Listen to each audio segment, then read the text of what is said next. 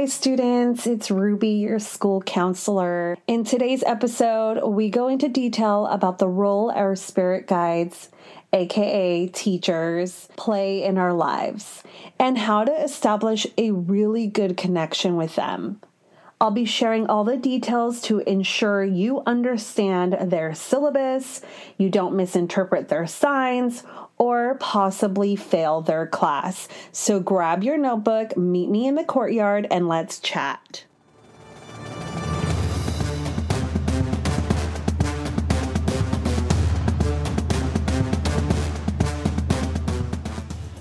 If you are new to spirituality, you probably have heard the word spirit guides sprinkled around through conversations.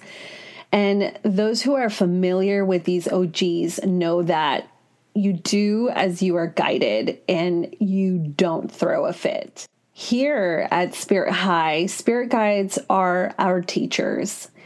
At the start of each year, they present to all of their students a blank syllabus because honestly, writing down the rules and telling you their expectations or writing down the lessons that will be learned would be way too easy for them. I like to think of spirit guides as beings without a physical appearance to them. There are some very gifted counselors that can identify their facial features, describe their bodies, and even know their names.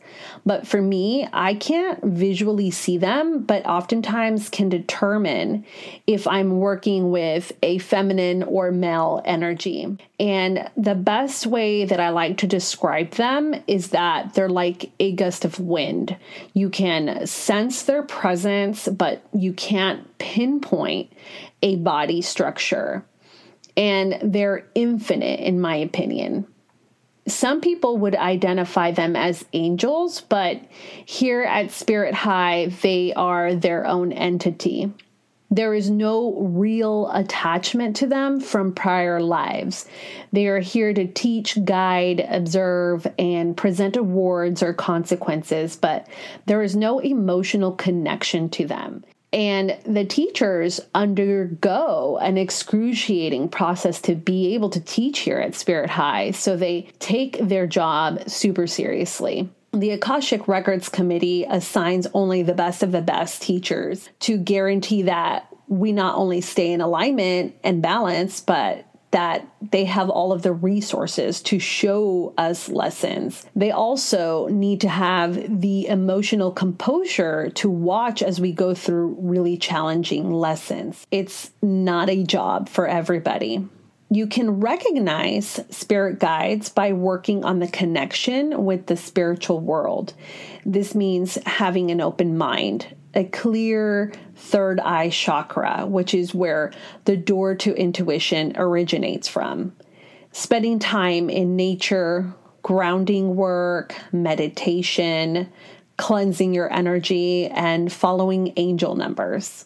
Spirit guides love to communicate through numerology. They communicate by sending angel numbers that are three digits and repetitive numbers like 111, 333, 444.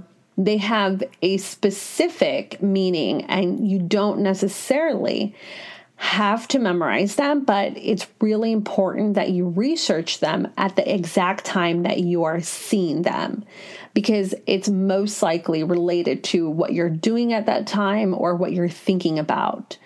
They communicate with you by showing you repetitive signs throughout your day, like seeing symbols, lyrics, words, and the list goes on. For example, hearing a song lyric and then later that day you drive to the gas station and you look up and you see a billboard with that song lyric. That's definitely a sign or it could be one word. Maybe you constantly see the word achieve everywhere. You look and something just clicks and it feels like, oh my gosh, that's my sign. Spirit guides cannot communicate word for word or give you direct sentences, although there are gifted school counselors that can attune themselves to actually hear that. I communicate with them throughout my day by just looking for symbols, signs, numbers, and hearing repetitive conversations or words. The more that you acknowledge it and you don't resist it, the stronger the communication it gets. I think that teachers are here to show us our magical intuition. And one of the agreements in our Spirit High contract is that our intuition would always be here. And that comes with the ability to communicate to our teachers. I believe as a child, our intuition and abilities are stronger because we are living a fantasy world until reality comes in the form of trauma, disappointments, negative emotions, real life situations, and sometimes even religious beliefs. This creates a blockage in our third eye chakra.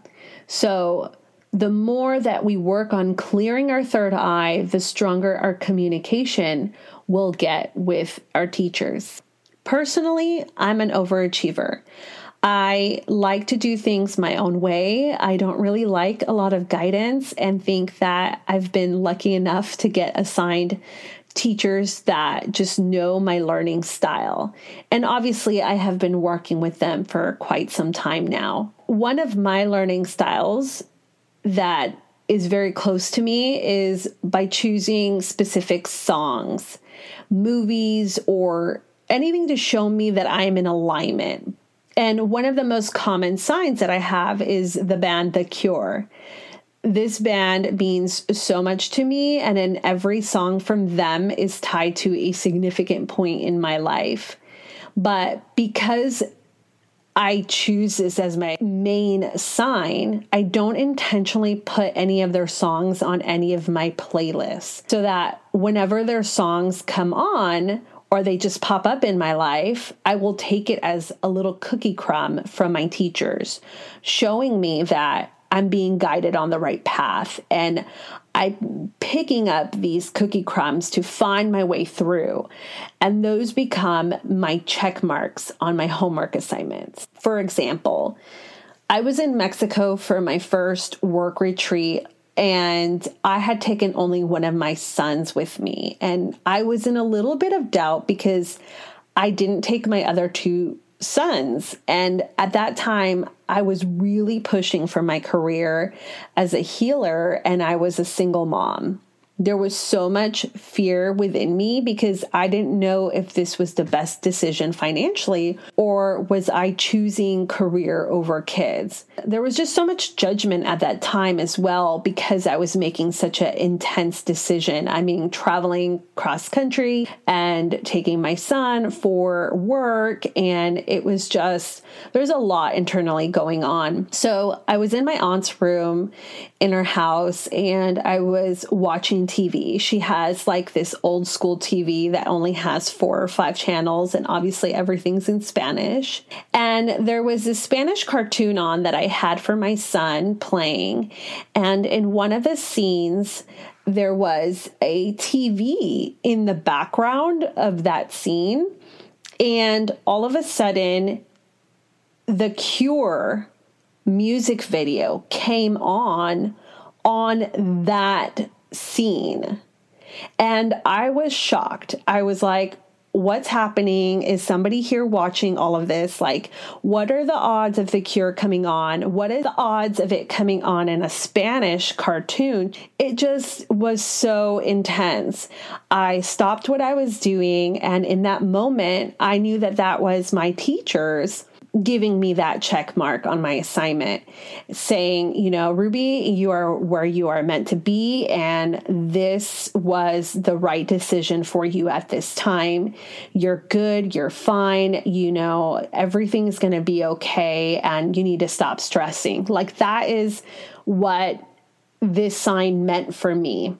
I started crying and i just felt so happy because i felt like all of the stress just left my body and I could finally breathe. I think that's why having these teachers in our life is not only amazing, but it's so important to understand their role because I could have gone through that entire experience with a negative mindset. And when this happened, this was at the very beginning of the week. So I still had some time there and I still had to work. And I could have totally changed my energy and felt guilty the whole time and doubted my decision to be there. But after seeing that sign, I was in a whole different mindset. I was elevated and felt so embraced and supported more than anything. I felt like there was somebody there holding my hand saying, This is the way.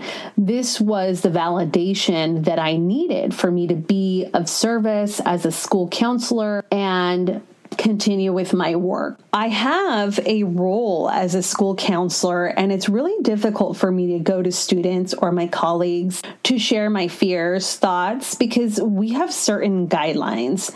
And when I feel that guidance at that moment from my teachers, I feel like, wow, this is what I needed at this time.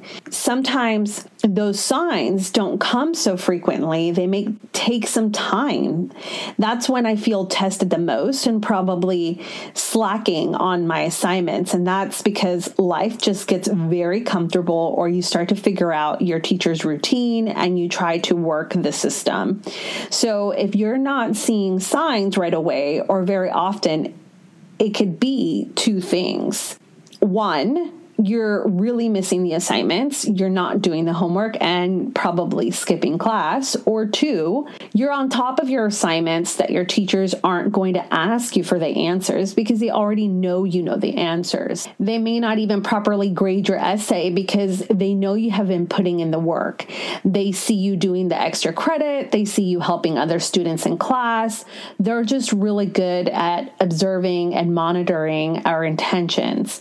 So if you don't see the signs frequently, that's because you don't need them.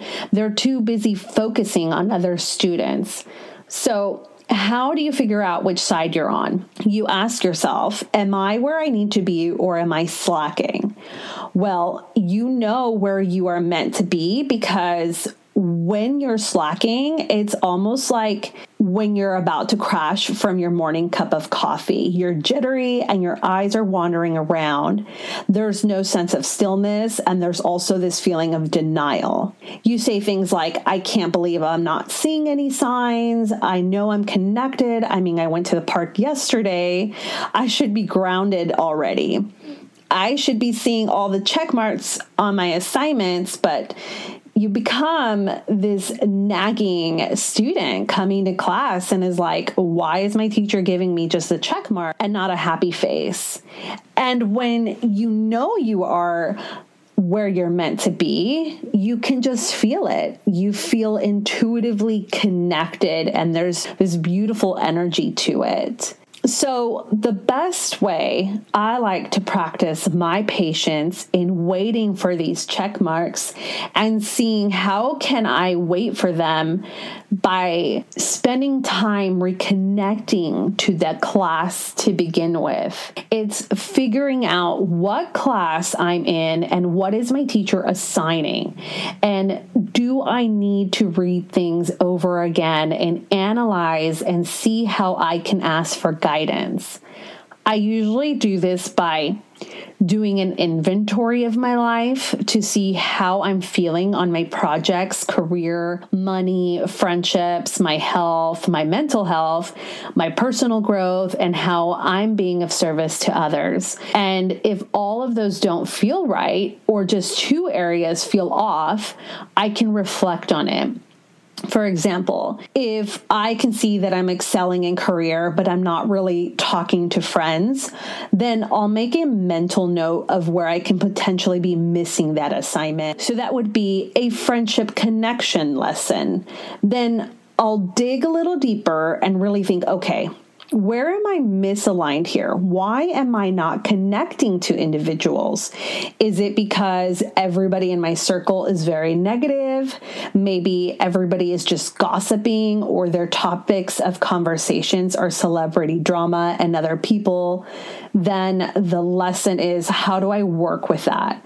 How can I get better than just avoiding them? And I think of action steps I can take, like, do I need to have heart to heart conversations with people to say, hey, I'm sorry, I'm very distant, but it just seems like every time we talk, our conversations always lead to some form of negativity, and I don't feel like that's benefiting me in my life. Or maybe I need to really analyze my connections and be honest to myself and say, why do I make it so inviting for people to feel like there is a platform? For gossip? Is it because I'm gossiping and have I always been that person that initiates those conversations? And if so, then I need to take accountability and I need to change my form of conversations. I need to work on how I direct the conversations. And as I start to improve, I'll start to see the check marks on my assignments because I've now understood the assignment and there is now work in progress. It may not mean that I have an A plus right away, but my teachers are now seeing that I'm in class again and I'm participating and I'm mentally preparing myself for pop quizzes and tests that I know are going to come. There's always so much road mapping to your path and alignment. And I think that's part of our job as students it would be so nice if our teachers just handed out a syllabus at the beginning of the year and we could read through everything and have an understanding of how much work is going to be required in the lessons and see what people I'm going to have to work with.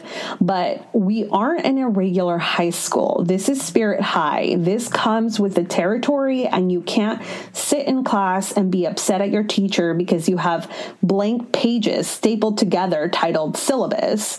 And and take it up to the principal and try to demand a change. This is just how the school works. You're not going to change any of that.